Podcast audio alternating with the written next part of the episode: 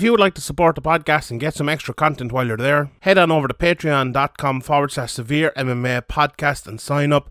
From the rewatch to the Q&A, we will have loads of content every week. So sign up, patreon.com forward slash severe MMA podcast. And now, here's the podcast. Graham McDonald is an idiot. Sean Sheehan of SevereMMA.com. He even has the audacity to call himself the quote unquote pod god. This is Severe MMA. Severe MMA. Severe MMA. Severe MMA. Severe MMA. Severe MMA. Severe MMA. The Severe MMA podcast is finally here. Welcome to the Severe MMA podcast. Here's your host, Sean Sheehan. Welcome, welcome, everybody. It's episode 327 of the Severe MMA podcast. My name is Sean Sheehan, joined today by the Rafa Benitez of Irish MMA Media, Graham MacDonald, as we talk about a pretty busy night in the world of mixed martial arts. We're recording here just after the card finished, so uh, a very quick reaction. There's much uh, coming up next weekend, so we'll talk a lot about uh, this card that, that has just gone by. Uh, and uh, we've another few topics as well that, sh- that we shall bring to you. But first of all, we must tell you that uh, everyone knows who listens to this podcast. You know we're an MMA podcast, but we like a bit of soccer as well, and that it, that's back now. And our friends at Manscaped are here with a masterclass to get you ready for the new season. The leaders in men's grooming have done it again and just launched their fourth generation performance package. Included in that is that 4.0, absolutely unbelievable, Un- unamazing. I was going to call it unbelievable. The 4.0 trimmer, the 4.0 will even have Paris Saint Germain jealous of your well groomed package join the 2 million men worldwide who trust Manscaped with the new Performance Package 4.0 by going to manscaped.com and getting 20% off and free shipping with the code severe uh, MMM. Myself and Graham, obviously, you know, we've, we've been, been about a year using Manscaped now, and it's absolutely phenomenal stuff altogether. You know, getting back out into the world, Bellator is coming up. We'll be heading up to that, so we'll have to be fully scaped uh, for that one. Uh, the Performance Package 4.0 by Manscaped uh, is here, and wow, that's the package. It's absolutely class from top to bottom. It'll, uh, literally, I'll take your grooming game to the next level. Inside, you will find that Lawnmower 4.0 door trimmer, the weir, weed whacker, ear and nose hair trimmer formulations, and two free gifts. First of all, the new uh, 4.0 includes the lawnmower 4.0. The trimmer it's a, it gives an absolute masterclass and a clinical trim to your balls. Uh, the, uh, the the summer transfer window has brought uh, lots of changes to my team, especially one or two to, to uh, Graham's well. We even saw Messi transferred this season. I'm with Team Manscaped thanks to Lawnmower 4.0. The new technology has upgraded my midfield and make sure my pubes aren't messy anymore. Well, many nice midfield up there. Uh, their fourth generation trimmer features a cutting edge ceramic blade to reduce grooming accidents thanks to their advanced skin safe technology. The Lawnmower 4.0 has a 7000 RPM motor, a multi-function fun- function function on and off switch to engage a travel lock, and gives you the ability to turn the 4000K LED spotlight on and off when needed for a more precise shave. Oh, did I mention this trimmer is waterproof too? Brilliant. Rain or shine. The mates at Manscaped have you covered. Speaking of covered, do you have nose or ear hair?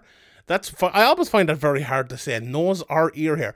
Mine are the worst. That's that's a lie. Mine are grand. My, I actually get mine away to my father, and he uses it the whole time. It's absolutely brilliant. Um, the performance package 4.0 also includes the weed whacker to chop your worst weeds uh, up to your nose and ears. Uh, it's also waterproof and the proprietary skin safe technology, which helps prevent nick snags, tugs, and other stuff as well.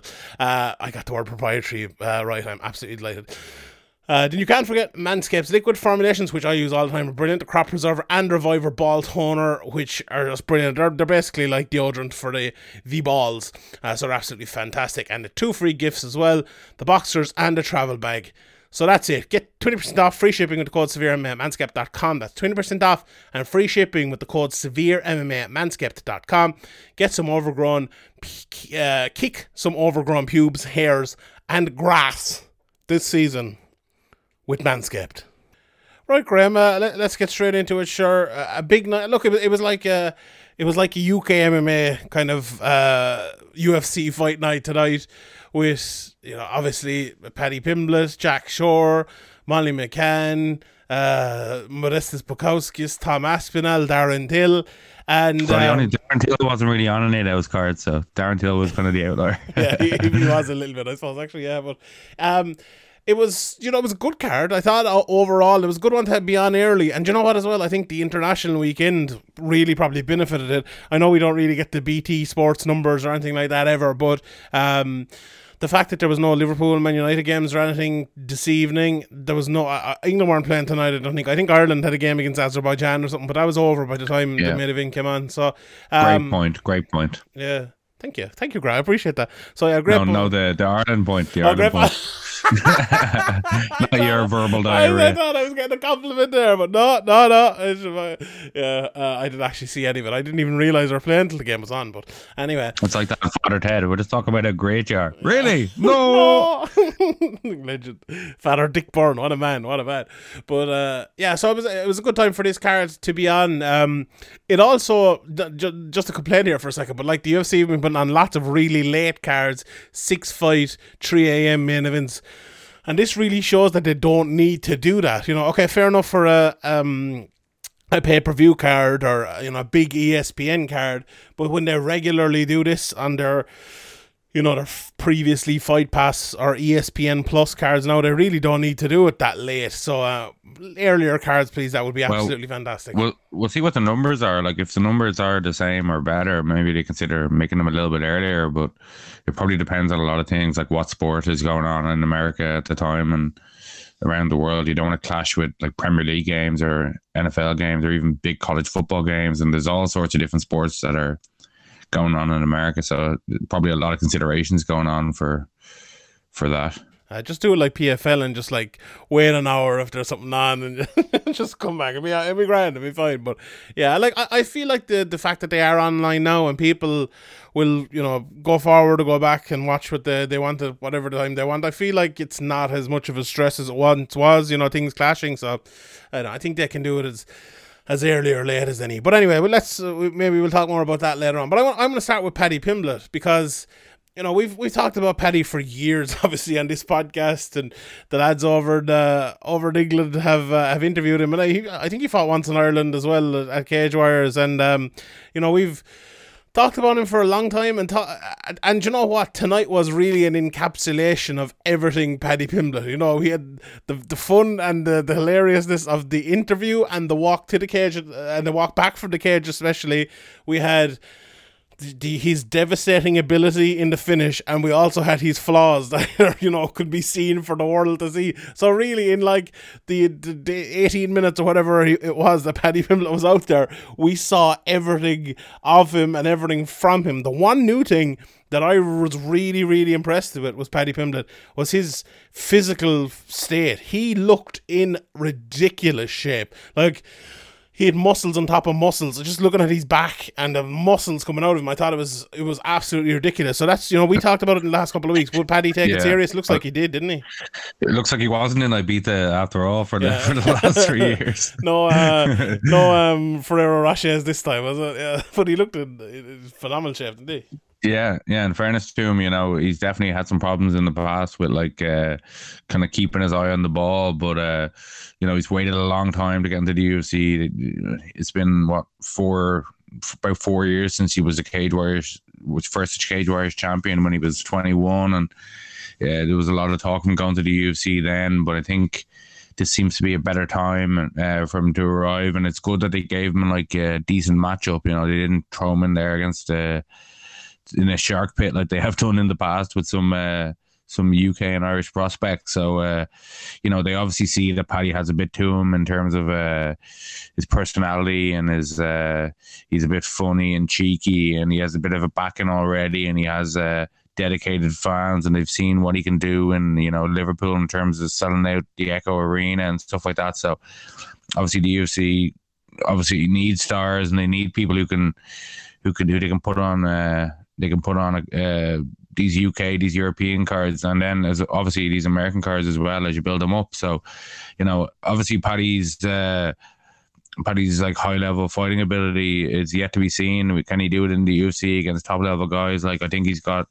like you know work to do. Uh, obviously, getting cracked early and recovering from it is great to see overcome adversity and all that. But it does show his flaws as we've as we've known them uh, in the past, as you kind of as you mentioned earlier. So obviously, like you know, he got a finish by striking, and the striking probably looked offensively better than it's ever looked. But 100%. still, still that the defensive striking is still a problem. But you know, he's that kind of guy who you know, as he says, or as he allegedly said, even though BT didn't let us hear it. Uh, those fucking scousers don't get knocked out. Yeah.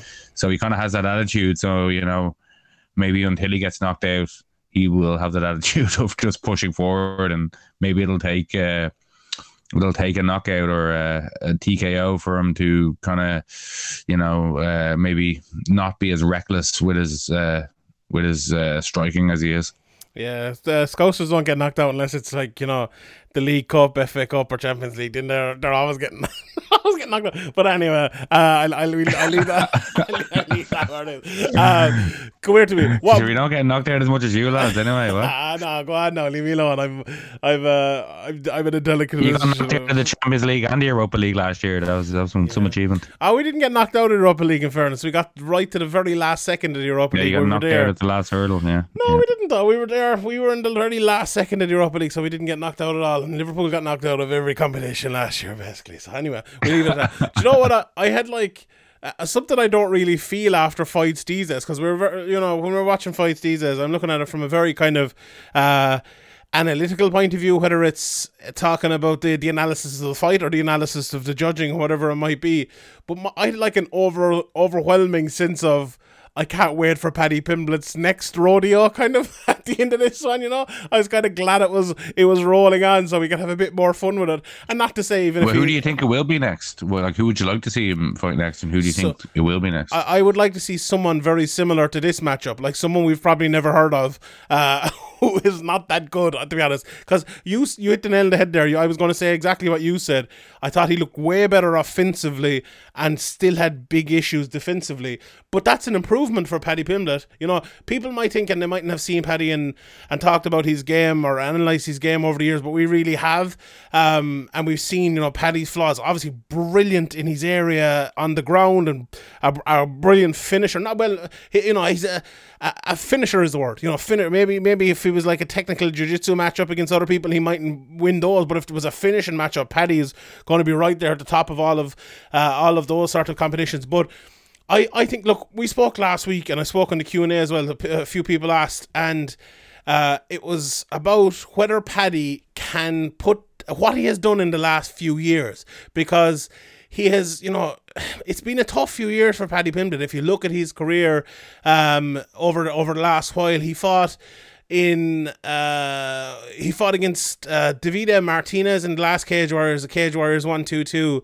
Um, that was in uh, uh, at the start of this year. And then he's f- fought at the start of 2020 against Decky Dalton, and those two fights went about four minutes all in all. And before that, it was all the way back against Soren Bak back in 2018, and that was uh, you know that that loss over uh was it over five rounds I think it was. So you went like three years with only four minutes inside the cage until tonight. That's a long time of you know, and he he was obviously he was supposed to fight Donovan Desmae. I'm just looking here, Georgie and Eddie on short notice. Remember that in Desmae again. There was lots of fights in there, lots of fights cancelled.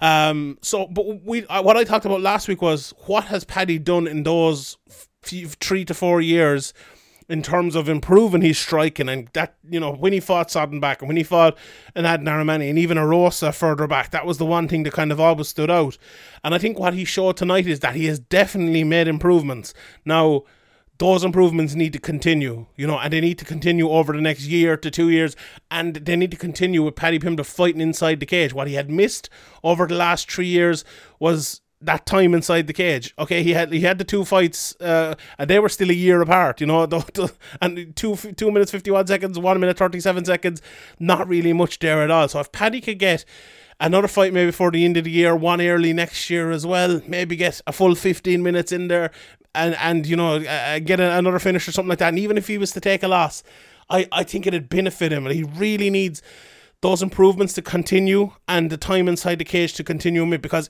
Paddy now if he continues the way he is, if he fights the way he fought tonight, he'll lose very shortly because the the level of the in the UFC will improve. And he look he he'll win fights because of his you know he has power. You can see his hands. He's more power in his hands than he's ever had, and his brilliant ability to finish on the ground. But he'll also lose because of you know Cormier and and, uh, and Bisping kept saying you know his head is right up in the air. He's getting hit every time, and that's you know you it doesn't take a genius to to see that, and you can see it every time Paddy has fought, but. I, I would put that a bit down to you know the the lack of trying out those new things inside the cage, and I think he really needs that time. Um, but uh, look, I said I said it last week on the podcast, and I said it in the Q and A, and all. I uh, I don't think Paddy Pimblett's going to be a UFC champion. You know, I don't think he's going to be this uh, ranked fighter in the UFC for years and years and years, unless he makes huge improvements.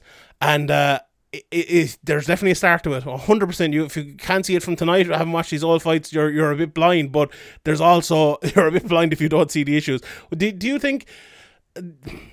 Do you think he has that ability to make those big improvements and to make enough improvements to get the you know to to where he is going into UFC fights, and you're not kind of thinking, oh, he's going to get you know clipped there, or he has to win in a certain way, or do you think he'll always have that kind of vulnerability to him?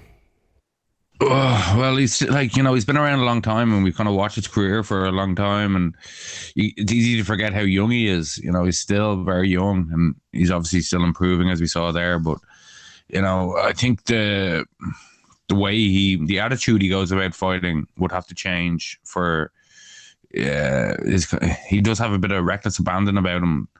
It's like, uh, uh, um, maybe a thing, as I mentioned earlier, maybe a thing that might have to be, you know, might, might have to be a knockout that kind of stops that. But you know, uh, Paddy Pimblett's obviously known for his ground game. He's he's you know been criticised for his striking a lot over the years, and he obviously you know kind of took that to heart. He didn't he didn't like that criticism, and uh, although it's a fair criticism, these these fighters are sensitive, and he's obviously improved on that, and he'll he'll know himself deep down what he needs to do. You know, his coaches will be telling him what to do. He'll know what he needs to do. He'll he'll go back and rewatch that fight, and he'll hear the commentator saying. I'm sure everybody around him is is saying that to him. So, you know, I think I think he will continue to improve. Like as you said, I don't think he'll be a UFC champion, but I do think that he can be a ranked fighter for like years. I think he can he can get to that level, but I don't think he'll ever end up as like a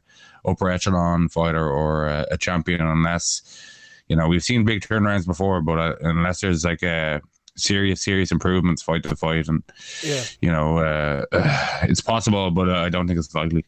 What he what he also has now, I suppose, and it, it's tough to know because Paddy seemed to, he, you know, he's I think he signed a pretty good contract with Cage Warriors the last time he signed with them, but he will have, you know, maybe the, a bit more money now with the with the UFC and even maybe with Cage Warriors, and we've seen the way his body has transformed over the last while. Maybe and, with the pandemic ending as well, well, in you know a pandemic cooling down, I suppose he might be able to travel a bit more and train in other places and improve. I know he was down in in Leeds uh, it was probably a while back now, and, and, there's a really good Muay Thai gym down there, and he was down there improving as well. So like all of those things, I like I think Paddy Pimblett is one of those guys. Like some some people get to the UFC, or you see some people like so, someone like a, a Norbert Navigny is someone who always stands out to me, or McGregor when he got to the UFC. Like it's it's almost as if they're ready, and all they need is like a little bit uh, to add to it or a little bit of experience or just proving it against maybe someone else, say like McGregor proving it against Brandao first or um, Brimage first, then Brandao, then a Holloway, you know, they, they just need that bit of proof. Whereas Pimblett, I, I think he needs uh, to I, I think he needs the slow road really. I think he really does. Now I've said for a while I think Bellator would have been maybe even better for Paddy Pimblett because they probably would have given him like six to seven fights against very beatable opponents built him up. And by that time I think Paddy you know that's the sort of thing he needs really. He you know he, he needs time to improve. As you said he's still very very young and he's been around for a long time so he's not that young in the game. But I think he's one of those lads who hopefully will be improving slowly, and he seems to be improving slowly from the uh, the good base he had, I suppose, uh, uh, with the, with the danger. But it's it mightn't happen. You know, um, it might e- never happen. Even even if it never happens, you, let's say for hypothetical uh, for hypothetical, uh, Paddy never becomes a upper echelon fighter. Can he still be a big star in the UFC without being uh, upper echelon fighter? Do you think, or Uh, do you think once you suffer the losses, then people just lose interest in your in your kind of stick? it depends. Well, yeah, that could happen. If he suffers losses, Not that it's eh, a stick, but it's no, like no, his, yeah, his, his personality. character. Yeah, yeah, yeah. Um, it's difficult, really, isn't it? I, I think um, with today's UFC matchmaking, it's going to be a lot harder. You know, I think that is possible. Um, but I don't know. eh, You know, this matchmaking was very good, and I said that before the fight. I'm not just saying it after the fight. I said that before the fight as well.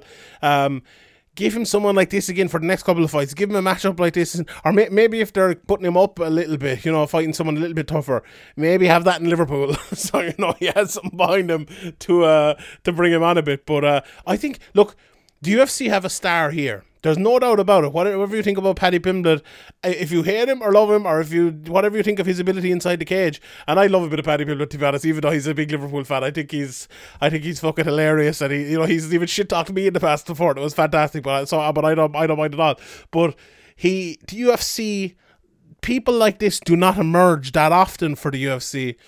So they need to protect him. They need to do the right things at the right time in the right place. Like, and they, do you know what they need to do as well? They need to protect Paddy from himself because uh, Paddy be wanting to go in there and he'll want to fight fucking Dustin Poirier tomorrow. Like, you know, Paddy is he and he would, you know, he'd take that fight. So th- I think they have to be careful with him. They have to, um, you know get him to where he needs to be. Get Paddy Pimblett fighting the best fighters when we have the best best version of Paddy Pimblett. And it, I'm very very interested to see. For the biggest thing for Paddy, if he can stay fit over the next year. If he can do that and get two or three fights in, win or lose, I think it's a huge year for Paddy Pimblett. And talk to us again this time next year, and we'll see where he is. See if he's made those improvements. See if he's reaching that next level. And you know, I'd probably say the same thing about someone like a James Gallagher. You know, he's fighting Patchy Mix now, so maybe it's it's maybe he's a little bit a year ahead of, of Paddy Pimblett. But there's there's lots of fighters like that where we see the, how good they are. Like Paddy and James, very similar, very very good on the ground have shown big issues on the feet before. Both have kind of mixed things up. Obviously, James gone to America and training there. We're looking to see him fighting Patchy Mix. Has his striking improved? Will it continue to improve? How is he going to look over the next one to two years? It's that's the joy of it as well. You know, that's the joy of seeing these fighters. And I was actually talking about it. Maybe, we'll talk a little bit about it uh, after we go through the rest of this card. But I kind of look forward to the Cage Warriors and some of the Bellator cards more than these UFC car, uh, cards because you know, it's a lot of the, the and this one is uh obviously an exception to that, but there's a lot of you know the contender series guys who we haven't seen built up outside of the UFC and get to the UFC and see if they can reach that level. Whereas we see someone like a Pimblett who we've seen built up and built up and built up, and now he's at that level. Can he reach it? Can he continue? Someone like Gallagher, you know, who's been built up inside Bellator, I know, and you know he's had whatever ten fights, and now he's getting to that next level where he's fighting someone like a Patchy Mix. That's the joy I think of seeing the rise of fighters to get to a certain level. And I think it's a big issue with the UFC these days. Someone was saying to me the other day, they love watching all these fights over and over and over. And I, I'm yeah, it's it's great to have fights all the time, and I'm sure people absolutely love it. But the if you're signing lads to the UFC at, at you know at, at 4 0, 5 0, 6 0, and they're not getting that valuable experience outside of the UFC, or you know in Bellator it's a little bit different because they have kind of a, a they have the European series and they have ways of of building lads. But the UFC is a different kettle of fish, and I'm very interested to see how it works out over over the next while. But that's maybe a different discussion for uh, a later in this podcast, maybe in a different day. But um, yeah, I'm looking, I'm really looking forward to see the uh, the uh, the movements of Paddy Paddy Pimblett and Square. And, Yeah. Go on, have you an exciting an, ex, an exciting debut with Yeah. you know a good comeback it looked like you know that shot was a big shot you you know a lot of guys would have went down from that shot and um he ended up obviously getting the, the finish in the first round uh, as he'd kind of promised in uh, in pre-fight so you know uh you can't take much away from him. He he went in there and he he put on a good fight, and uh, the other guy was game. You know, uh, I didn't know much about him about him going in, but uh, you know, there's there's there's no easy matchups in the UFC really, but you know, this is kind of as easy as it gets, and you know you can only you can only beat what's in front of you, and he Mm-hmm. he overcome a bit, bit of adversity, which is always good to see. And obviously, there's going to be UFC jitters that hopefully he's he's got over now. He's he's fought in front of big crowds before, and uh, his next fight will probably be in front of another big crowd, and Yeah. they'll probably be uh you know something that he kind of feeds into and. uh you know, it's it's just as you said. It's just uh, interesting to see the progression and to to watch uh, these guys and coming from Cage Warriors and shows like that and into the UFC. But Paddy Pimblett, just because of his personality and the the fan base behind him, just has a little bit extra to it. Yeah, and that that head kick earlier that was brilliant, and the right hand to finish him off, absolutely, uh, absolutely lovely stuff. So the, the offensive work of Paddy Pimblett, brilliant. Uh, you know, to, to just transition us, I suppose, to, to the main event. You know, we've we've talked there about Paddy and uh, the the progression and the improvement of fighters from where maybe they get into the UFC to where they are, you know, after a few years. And if you look at Darren Till, has he has he made enough improvements? Has he changed enough? Has he gotten good enough to be a top contender in the UFC? After tonight, after watching that, you'd probably have to say no. You know, but I put it up during the week, and I think people were shocked. Darren Till has only six wins in the UFC. That's that's kind of it's kind of mad when you think about it. We think about someone as like a contender, and he seems to have been a contender for years at two different uh, How weight classes. fights? So he said so Brunson one, Whitaker two, Gastelum three, four, five, six, seven, eight, nine, ten, eleven fights in the UFC now and six wins. So six six and five. For someone who is like as I said, a contender at two weight classes since you know the the Wonder Boy fight in three almost four years ago now at this stage. That's um it's, it's kind of amazing the way he's he's kind of got him to himself to that position. It's a, it is a little bit mad, you know. He's only one win at middleweight in the UFC against Kelvin Gastelum back in 2019. You know there was talks if he won tonight, he'd be getting the the title shot. So I feel like Darren Till is one of those lads who has maybe talked himself into people thinking he's a way better fighter than he actually is. Now, he's a very good win over Cerrone, a very good win over uh, Wonderboy in a close fight. It doesn't matter if he won or not. Over Wonder Boy. Yeah, but a, a good performance, whether you think he won or not, Yeah. to, to fight Wonderboy Yeah. in his prime back then, and a good win over Gastelum, you know, who's hot and cold as well. But Yeah. it's still, uh, you have to be harsh when you're talking about the very top, the upper Nearly, echelon. nearly, his, nearly his best performance was the loss to Whitaker. Yeah. You know what I mean? Yeah, without a doubt. But uh, like tonight, I, I think Sean, we, when you watch that fight, and I remember I always talk about Derek Brunson versus Israel Adesanya, and Israel changing his game. Who was it? Was it Mike Wilkinson? I think he fought where he got taken down a couple of times, and then he changed his game to fight against Derek Brunson. Where and I talk about every time I do the rewatch the overhook on one side and the wrist control with the hand, usually the left hand on the other side, to stop Derek Brunson against the cage. Worked every single time for Adesanya against Brunson. And Till didn't do it once tonight. You know, he was getting the underhook a couple of times and he stopped getting off the cage a couple of times, absolutely. But to get that overhook on one side and the wrist control on the other side, he like that is the takedown defense that works against Derek Brunson. It's the takedown defense that works against most people. You know, it's the best method of takedown defense. And you know, okay, if you get taken down with a double leg in the middle of the cages, it's different, obviously, and he did in the first round. But there was three or four different times when he was against the cage and Brunson was kind of going in and out and even controlling him there for a while. And it's not only that Till, you know, was not getting out of the position, he was also getting a little bit of air sucked out of him every single time. It was just like Brunson had the better tactics and he had like the, the just a Yeah. better all round game, I thought, than Till. And it seemed like Brunson was able to posture up and, just throw strikes, and there was no kind of there was no chance of Till trying to sneak in butterfly guards or create space and get back up. He was just kind of, I don't know, just kind of laying there. Um, you know, they were talking about oh Brunson. The commentators were talking about how Brunson's ground and pound is so much improved, but I thought it was just, you know, you, you, usually don't see guys be able to posture up that long and, and throw strikes without without like being pushed away or without some kind of knee or butterfly guard coming in between. So I don't know. Uh, I thought Darren Till got kind of tired quickly on his back. Um, I don't know if like maybe you know he's cutting a lot of weight or something, or there's an injury going in there, or he just wasn't in the shape that he usually in. But I think he he, he lost his cardio kind of quicker than he usually does. Maybe that was due to the style of the fight. Obviously, he's he's a he's a Muay Thai striker and he's on his back, but you know he, he wasn't as if he was exploding a lot off his back trying to trying to get up. I, I, I think maybe I don't know. We might hear something afterwards, but Brunson himself said in the post fight interview that he had a bunch of injuries throughout the whole camp. So that's that's that's the game. That's the MMA game. Yeah, you obviously like it's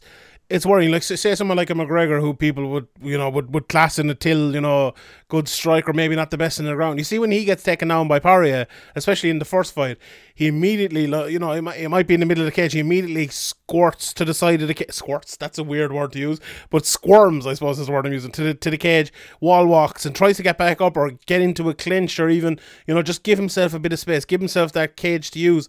At no point tonight almost was Till uh, able to do that. It was just, it, it was like, you know, I always talk about jiu-jitsu at, at this level and uh, because everyone kind of has the skill set now, it's not as easily used.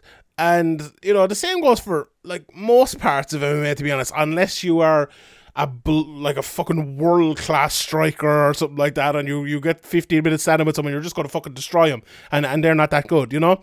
It- It's ver- it's rare we see that at especially at this level where it's two guys ranked what probably both in the top ten or eleven whatever it might be, but tonight it just looked like it, it, I, I, you know wrestling jiu-jitsu on the ground. Derek Brunson was just bashing Darren Till up, and the end as well. I suppose I, I thought that like Till came out in the third round. And okay, the, so the first round, Till was pushing forward. I thought he'd actually a good game plan to push him forward and kind of stop those takedowns. The only issue with that is Brunson is happy to like put his head down and throw that big overhand left. And when he did it, he hit Till once, and Till was like, "Oh Jesus, you know, let let's maybe take a slight step back here."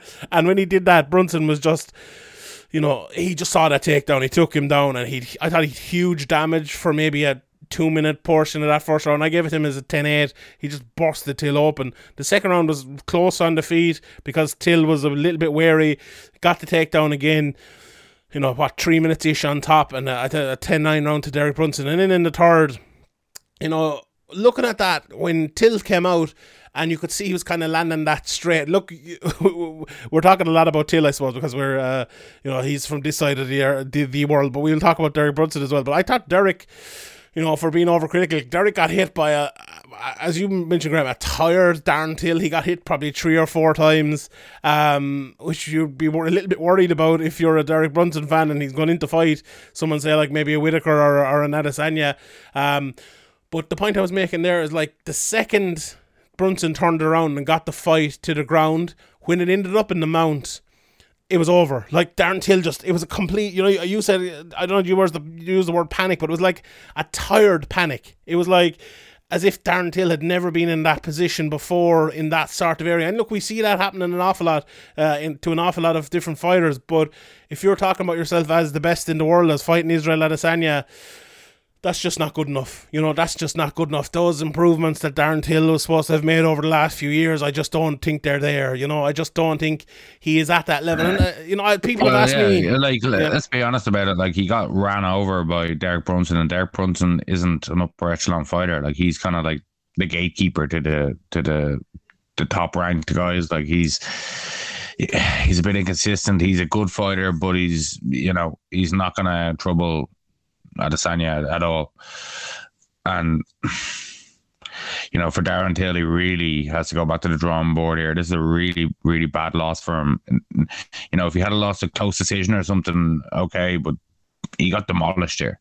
He really did. I, I would take a little bit of exception to that. Look, I, I think if I was Israel Adesanya was fighting Brunson next year, absolutely I pick Brun, uh, Adesanya, sorry. But I think Brunson has hugely improved. I know we talked about Sanford MMA last year with Ian Gar- or last week, sorry, with Ian Garry going there and everything. He's gone there, Derek Brunson. And I think he looks a completely different fighter. Like Derek Brunson tonight, when he saw Darren Till coming coming for him, coming forward, uh, Derek Brunson of two years ago would have just went fire for fire with Darren Till, and maybe he would have got a knockout, or maybe he would have got knocked out himself. But tonight he went for that those smart takedowns. He postured up at the right time. He landed the shots at the right time. And, you know, okay, he didn't look perfect in all areas, but I thought it was as, as smart a display as you'll ever see from Derek Brunson. And um, I, I do like this middleweight division is terrible. Let's be honest there. It's it's a terrible, terrible middleweight division, and I do think he is upper echelon. You know, and upper echelon this division mightn't be the quality of upper echelon in another division, but he is a top five ish fighter in this division, and that's that to me is upper echelon. So I, I would I would uh, I would definitely fight Derek Brunson side in that because he has I think he's moved from a top from a, a 10 to 15 ranked fighter to like a 5 to 10 ranked fighter maybe a little bit higher even.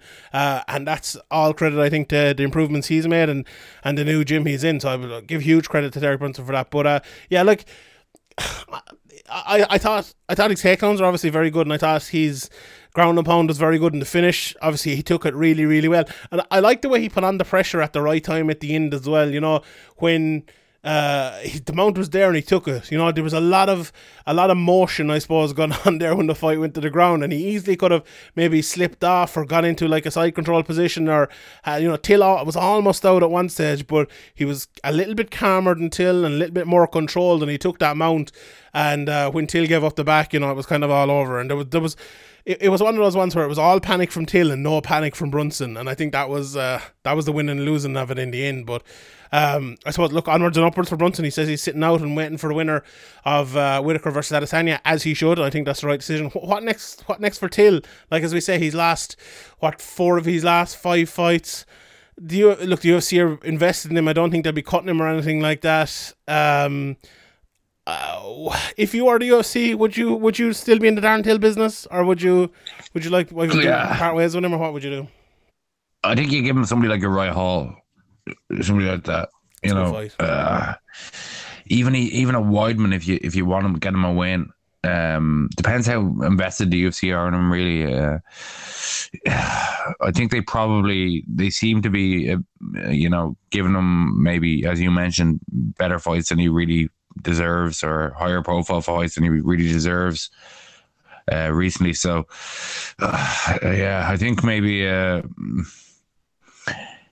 Him versus Edmen Shahbazyan, I think it'd be a good fight. I, li- I like that fight. But yeah, I think the Uriah Yeah, Hall it's, a- fight it's a riskier one. Yeah. It's a riskier one though. I think the Uriah Hall one's a nice one for him. Mm-hmm. Um, ah, he's not going to try and take him down. It's kind of what Darren Till wants. Yeah. You know, uh, I don't think he can go down as low as like a Brad Tavares or a Kevin Holland. I don't know. I think you probably can. I think him versus Yeah. Holland would be a good fight as well because Holland is a crap takedown defense as well, and you know it's right way to go. But he, I, I feel like him versus Hall is a perfect fight because say say whatever you want about Till, but he will go forward and he will try to throw strikes. And if he does that against Uriah Hall, well, Uriah Hall will be forced to throw a few strikes as well. So you know, I think that'd be a fun fight. I, I, a few people have suggested that. And I think that'd, in the be- that'd be a big so- big enough fight for like a UFC Liverpool or UFC Yeah. London or any kind of UK uh, UFC card. Hundred percent. So I think yeah, yeah, that's the one. Let's uh, let's do that. So yeah, look, uh, a good main event and um, a a fun fight over over three rounds that uh, Derek Brunson definitely deserved to win. And you know, for Derek Brunson, I suppose it was it was it was an easy enough fight to get to a title shot. So I'm sure he's happy with that matchmaking. But uh, yeah, um, let's run quickly through some of the other fights. And we'll, there's a few specific fights obviously we want to talk about. Uh, Marc-André Barriault got the unanimous decision over Dalcha Lungiambula uh, in a very, very fun fight. I, I wouldn't be surprised if that got fight at night, maybe. Um, although there's a couple of others as well up there, but that was very, very fun. Uh, Julian Rosa got a beautiful D'Arce choke over Charles Jourdain. Uh, in a, in a relatively close fight. Every time Juicy J fights, it seems to be a fun one. Maybe Juicy J versus uh, Paddy Pimblett is the fight to make again. The the rematch. I know Juicy J is down at one forty five at the moment, but he's fought at one fifty here. So you know, maybe would you like to see that rematch? Um, like I wouldn't mind seeing it, but I'm not. Uh, it's, I've not. Uh, it's not one I've been. I've been gagging for or anything like that. Yeah. Uh, you know, I think uh, you know Rosa had a very good performance uh, in the first round, and then the second round, I think it looked like it swung the other way, but obviously he ended up getting the getting the finish in the end. So uh, he locked it on quickly. So he, like you know, he's got a lot of finishes in his career. He's a dangerous guy, and you know maybe. Uh, he came in underestimated against Paddy Pimblett, but people people know about him now, and you know he's he's maybe not the most you know uh, fluid fluid guy, but he, he- I think I think you know Paddy looks to have advanced more than than Erosa has, even though you know Erosa had a really nice finish and has been in the UFC UFC longer than than uh, Pimblett at this stage. Uh, his current run in this current run uh, he's having in the UFC. So yeah, like I'm, I'm not too like I'm not I'm not too bothered to see that again. It wasn't exactly the most exciting fight the first time. It was it was just the kind of the controversy around it or the Yeah. the talk about it. It wasn't it wasn't like you know a barn burner that we need to run back. Like I don't think people were screaming for another round.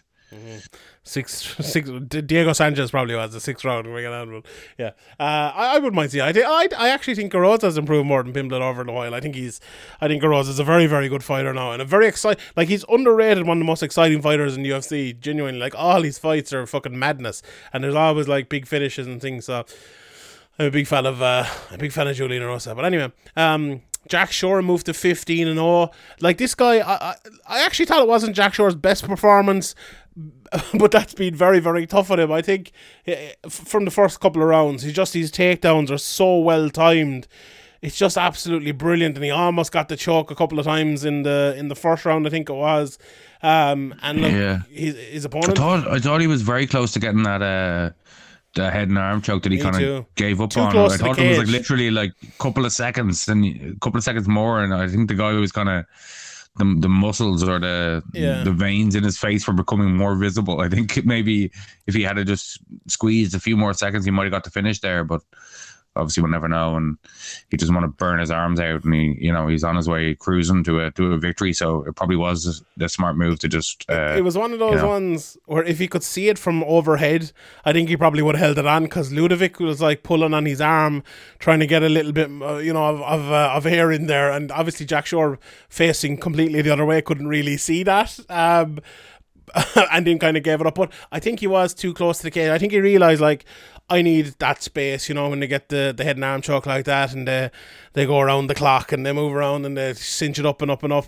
But I think it might have been just I think you might be right, but yeah, it's it was an unfortunate one really, but it didn't matter in the end, you know, he went on and the, the third round I think was the closest of them all, but you know, Jack Shore was it was a pretty easy one for him against How how far do you think he can go, Jack Shore? I, I think he needs to. The one thing I would improve with Jack Shore is the speed, maybe of his combinations. I, I don't know if he'll ever be like a power puncher or, uh, or anything like that. Like at the at the highest level, he, you know, if he goes in there against other guys, maybe at the at the lower level of the one thirty five division, absolutely. And I think he probably will get a few knockouts. But I think if he becomes a better combination puncher and, all- and, and kicker and all round striker to set up his takedowns a little bit more, but also to, you know, challenge people very, you know, uh, dangerously on the feet. He's going to be a really, really hard guy to beat because those takedowns and that ground game is so good that if it's all there together, he, he will be so dangerous. So, like the difference between someone like a Jack Shore and say like a Paddy Pimblett is Jack Shore has all the tools. He just needs to cinch him up a bit. I feel like, and if I feel like if he keeps improving, and you know they always say they're getting their one percent better every day. If he does that for the next two years, Jack Shore might be the best one thirty fiver in the world.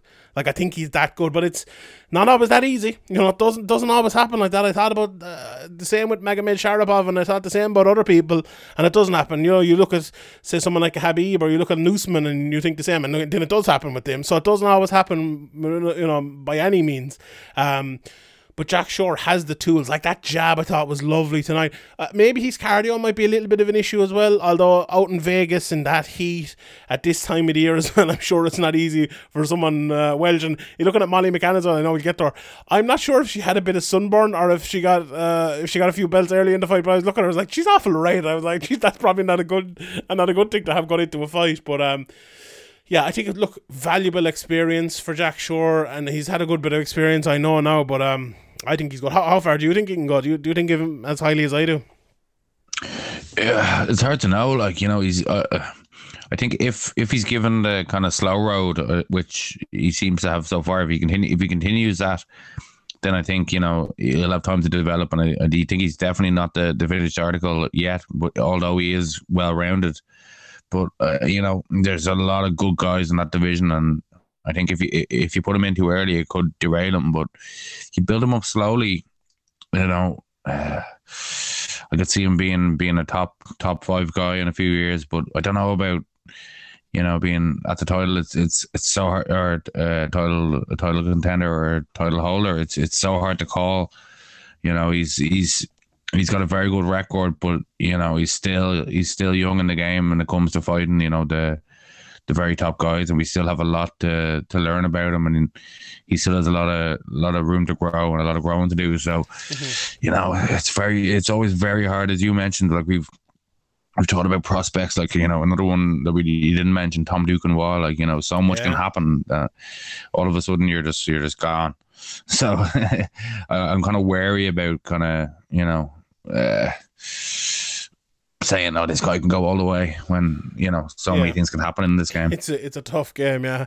It really like even someone say like uh, Mason Jones, he he comes in, he gets a very tough matchup, and then there's like what was it, a DQ or a no contest or something like that, and his last one, I was like, oh well, that you know that could happen anyone. Look at it happened to Jon Jones. It happened to the you know the very best of although it was his own fault that one, but anyway, uh, yeah, but even like uh, yeah, uh, Sharapov, as you mentioned, or uh, you know, uh, loads of them over the years. Like people come in looking, looking like they could be the, the, the next, the next big thing, and uh, some guys even you know come in and they kind of slowly build, and then they just fall off a cliff. So uh, you know, personal matters can happen, injuries can happen.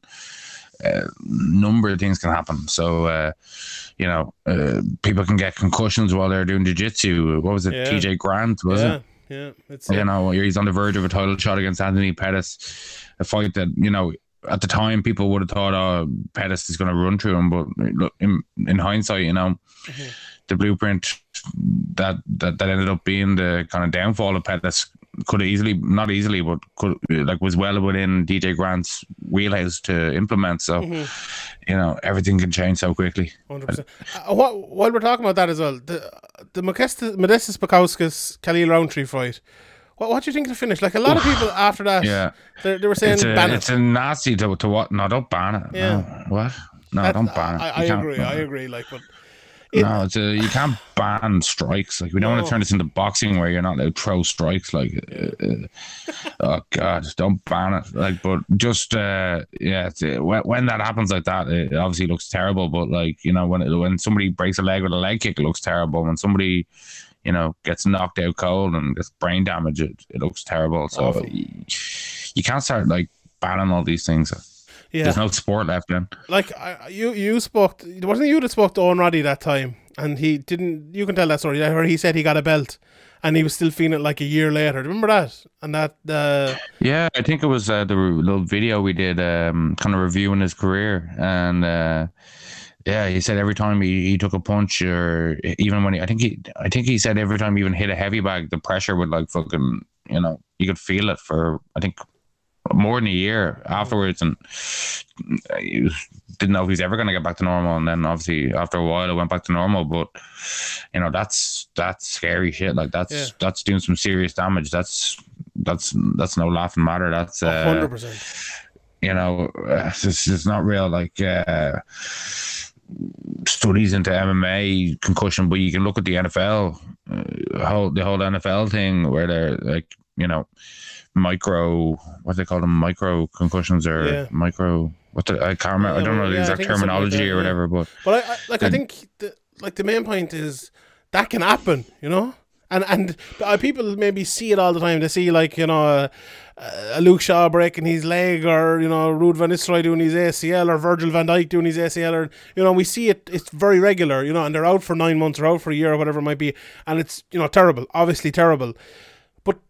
You, there's guys getting punched in the head all the time in MMA, and like something like what happened to Owen Roddy can happen, or something like look at TJ Grant, he never fought again, you know, or the um, uh, Chris, oh, I can't think of his name, this uh, Team Alpha Male guy. The same thing happened to him. I'm pretty sure he got he got hit in the head, and he's never been able to fight again. Probably never will fight again. That was it Chris Holdsworth or Chris something like Holdsworth, that? was it, yeah, or- yeah, that's it. Like i MMA people, and I, I, it, this is a very hard one to to talk about, and a very, very hard one because we always talk about safety, and you know, I do a lot about you know judging and officiating and refereeing and all, and that's why sometimes I go mad at like Herb Dean when he lets it go on too far because sometimes we we haven't reconciled it with ourselves what these people are actually signing up for, you know, and these people are signing up to go in there and get bones broken. To get brain cells taken away, to tear ACLs, to tear meniscuses and MCLs and all that. That's what they're going in there signing up for, you know? And that that's that's the matter of fact of it. And if we cringe away at like an injury to a knee, we we we should be cringing a lot more. I'll tell you that. You know, and I I've no problem with that. If if you know you've no interest in watching MMA, you never wanted again to watch it again because there's too many injuries and it's too rough. Absolutely, that's something we all have to you know reckon ourselves with. And it's it's something we probably can't reckon ourselves with. You know, and that's why we sort of um you know why we've so much respect and uh, for these fighters and what they do. And you know, okay, it's a sport as well at the end of the day, and we have to you know if Darren Till doesn't fight well, he doesn't fight well, and we have to say it. Or if someone does fight well, they do fight well, and we have to say it like that as well.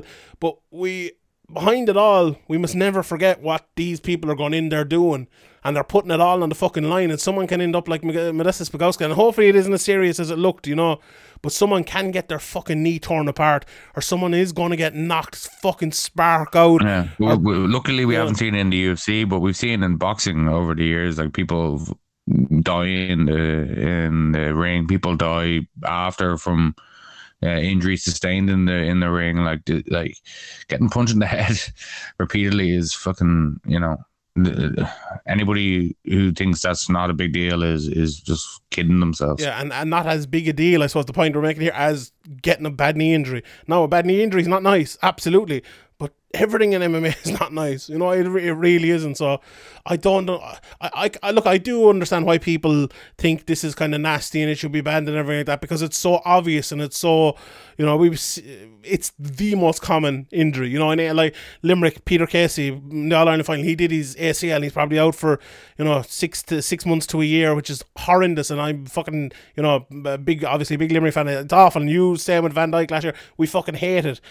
But MMA, that's a re- it's a real possibility. You know, it's a real and so are many other things. And we, uh, you know, if we don't reconcile that, and you know, it's the same for a soccer player or hurler or whatever. You can go out there and get injured. It's it's a real possibility when you go out there and do it, and more even obviously when it's an MMA fighter. But um, yeah, look, look, and as well, it's it's a good technique by Kelly Rountree. He threw it a couple of times and he got it done. It's fucking nasty as shit, but it's effective. Yeah, You know? he said it's something he saw uh, trained for that uh, his uh, what's his name again, Modesta. Yeah, Bukauskas.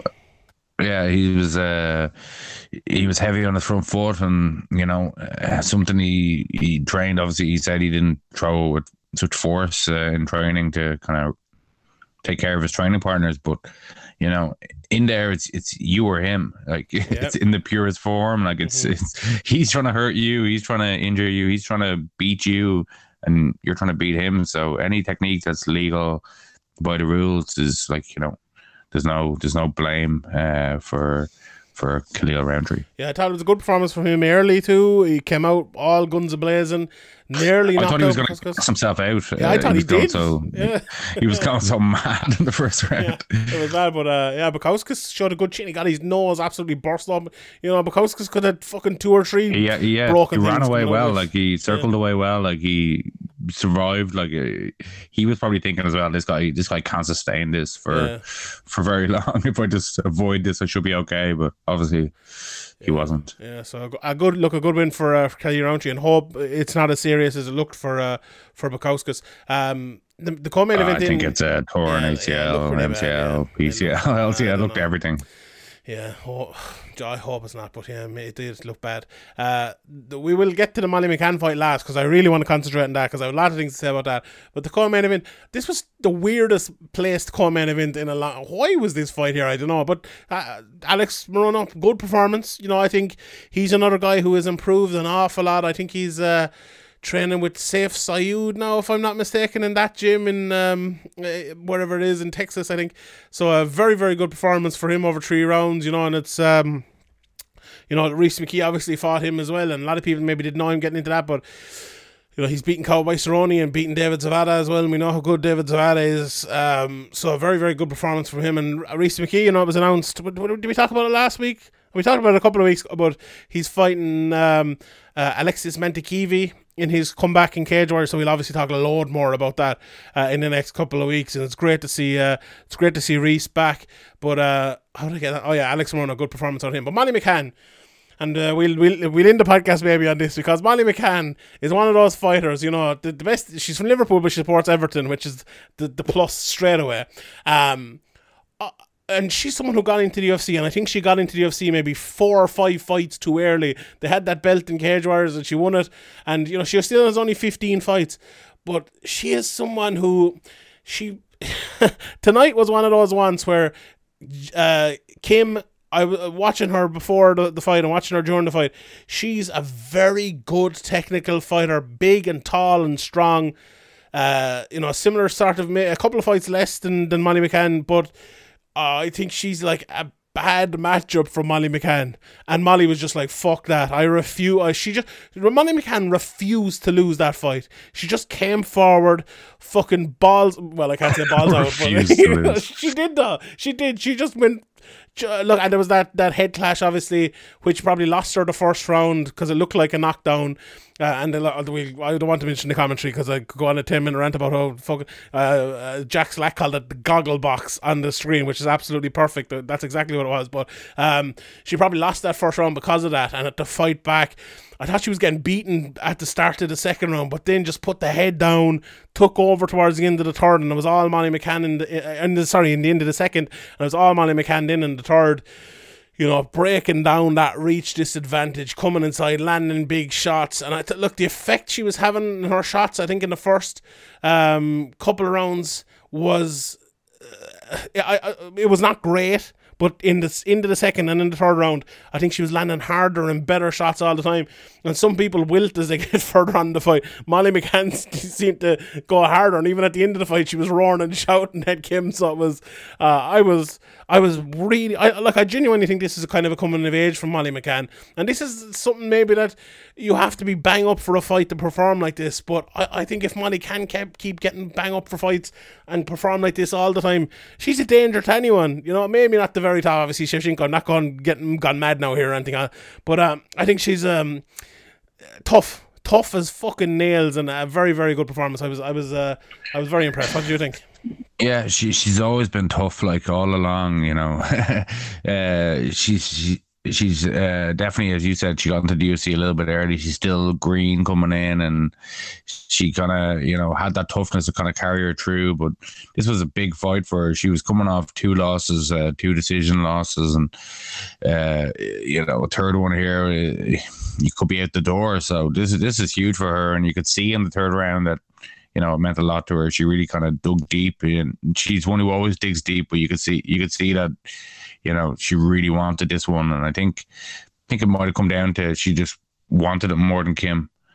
Uh, when they when the going got tough, she she kind of likes it there, and I don't know if Kim did. Kim maybe is a bit more into the technique than than the the bite down on the mouth the mouthpiece kind of style. So maybe uh, you know that suited uh, Molly. And once once the tide had turned, uh, she kind of you know, did a very good job of of keeping up the pressure and you know winning the decision. Where you know after the halfway through the second round, you know you could have went either way. You you, you wouldn't have known how to call it. And uh, yeah, fair play to Molly. You know, uh, obviously, um, you know. Uh, she's she's a bit of a character. Like she has kind of the connection to Paddy Pimblett. She has the the Liverpool connection, and they're kind of like similar to the Irish fans in terms of they really get behind their guys and gals uh, in, in terms of sport and you know boxing, MMA, soccer, everything. You know they're they're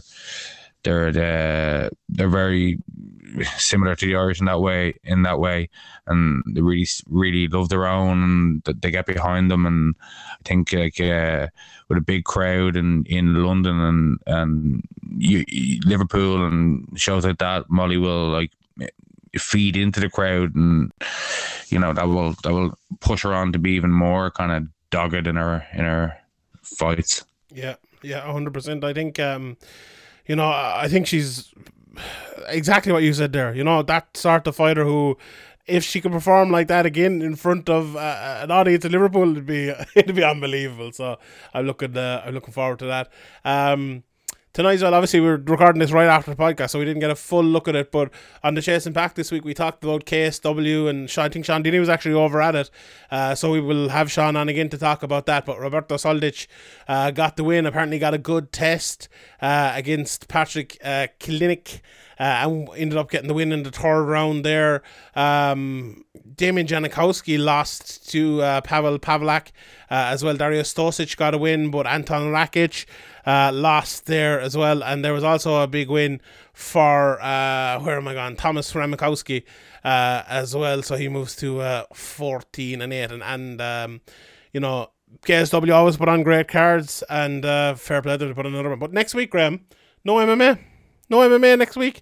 What are we gonna do? What are we like? There must be something, is there? No, there's there nothing. nothing? There's no. I'm looking. There's Dana White Contender Series the next two Tuesdays. No, and I'm looking at Tapology. 14 days. UFC Fight Night. Bellator 266. What about an octagon with a K? That's on Uh, is that on? Is it? September 11th. I won't be watching that anyway. František Fodor versus Matos Kohut. Kahoot? No. The big one. The big one. I fancy Kahoot in that one now. but uh, The big ne- one. next week on the podcast, um, uh, Spencer Kite will be joining me to do the um, the state of the UFC. So that'll be up for free for everyone next Sunday. So that's going to be absolutely fantastic. And um, yeah, so I'm looking forward to that.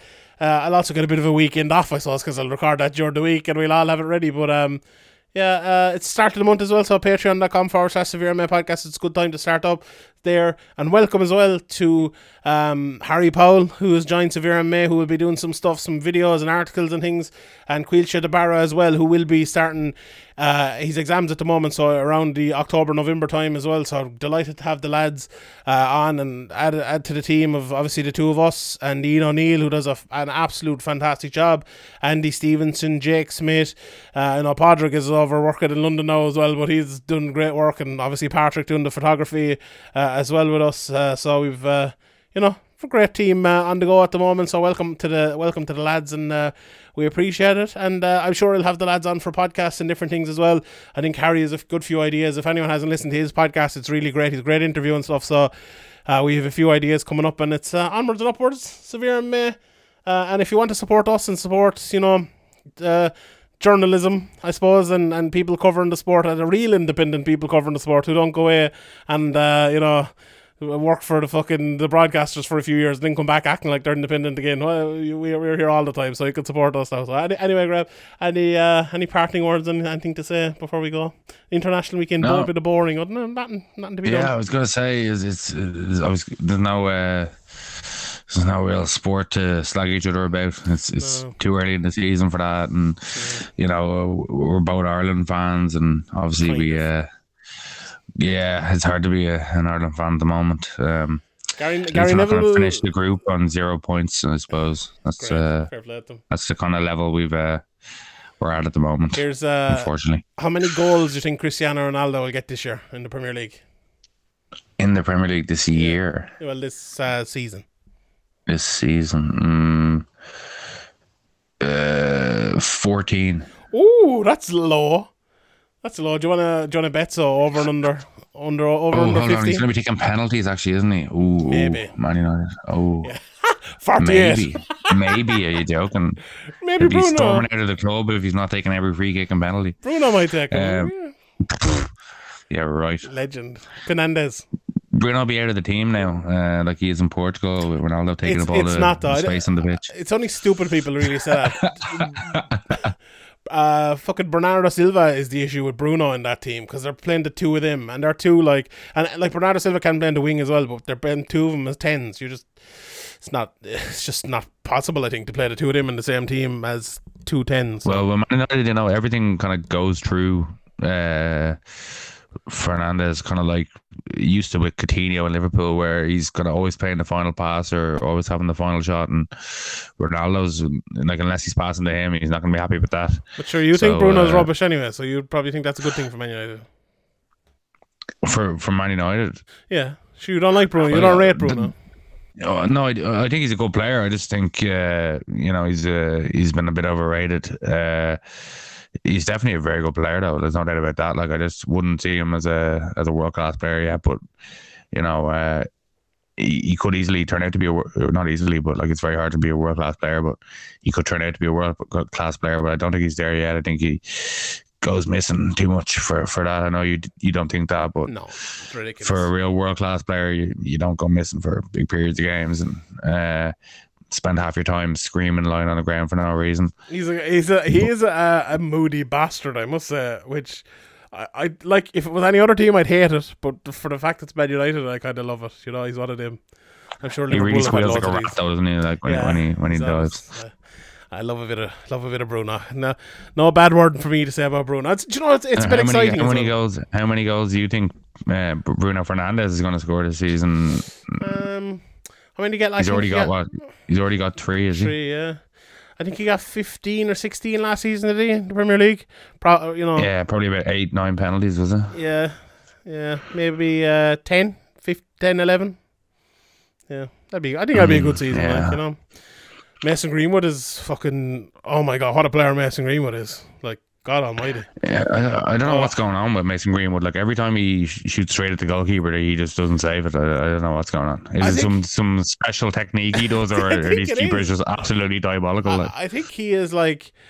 He just shoots quicker than other people and shoots from different positions and other people. Like if Rashford was in half of the position season, Rashford would be like stepping over, cutting, chopping back, and then shooting. well, Rashford used to have this though. He used this used to happen. He, but he was Rashford never. at the very start. Rashford was never wa- a great he finisher, but he was like confident. He, no, he, he did at the very start. He had like the best man. He had the best ratio for goals in Man United history. Did he not? Yeah, but he was very confident. He was just hit like when Rashford comes out and just strikes the ball without thinking about it. He's absolutely brilliant, but he thinks too much now. He's he overthinks everything. Whereas Greenwood can think about it and produce it at the same time. I just think, like, I Well, honestly hopefully, think Ollie sticks around long enough to, to turn him into Rashford. he's God Almighty.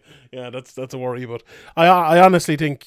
I genuinely think Mason Greenwood will win a Ballon d'Or. I think he's that good. I think he's, I think he's going to be the Well, best player. Ballon d'Or. Yeah. Uh, I don't know. Oh, I he's don't know. brilliant.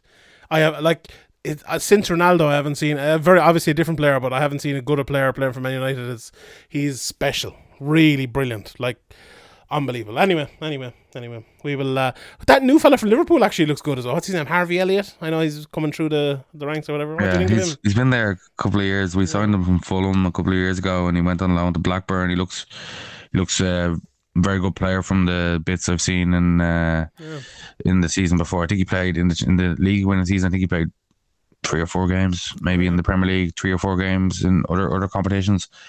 Uh, yeah, it really looks a very good prospect. Um, you know, surprised to see him. Um, you know, basically starting every game this season so far. But uh, you know, there must be a reason for that. You know, uh, what he's doing in training preseason, obviously what he's done in the championship, and his potential obviously looks to be through the roof. So yeah, obviously uh, it's good to see him, and obviously Curtis Jones is obviously a very good player as well. That hasn't really got a look in the season yet, yet, but played a lot of games What over the la- about Ben Woodburn? last couple- he um, he, he was he went on loan somewhere and it didn't work out. But he played in preseason, looked decent in preseason. But uh, I don't think he'll be uh, playing any. If he plays any minutes, it'll be cups. Oh, yeah. He looked good there when he came on the scene, but sure, you never know, I suppose. You never know. Right.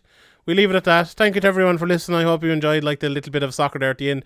Patreon.com forward slash severe MMA podcast. At Sean Sheehan BA on Twitter. Follow me there. I don't have enough followers. I need like, you know, like 600 more. That'll do me. Follow Graham at Severe May.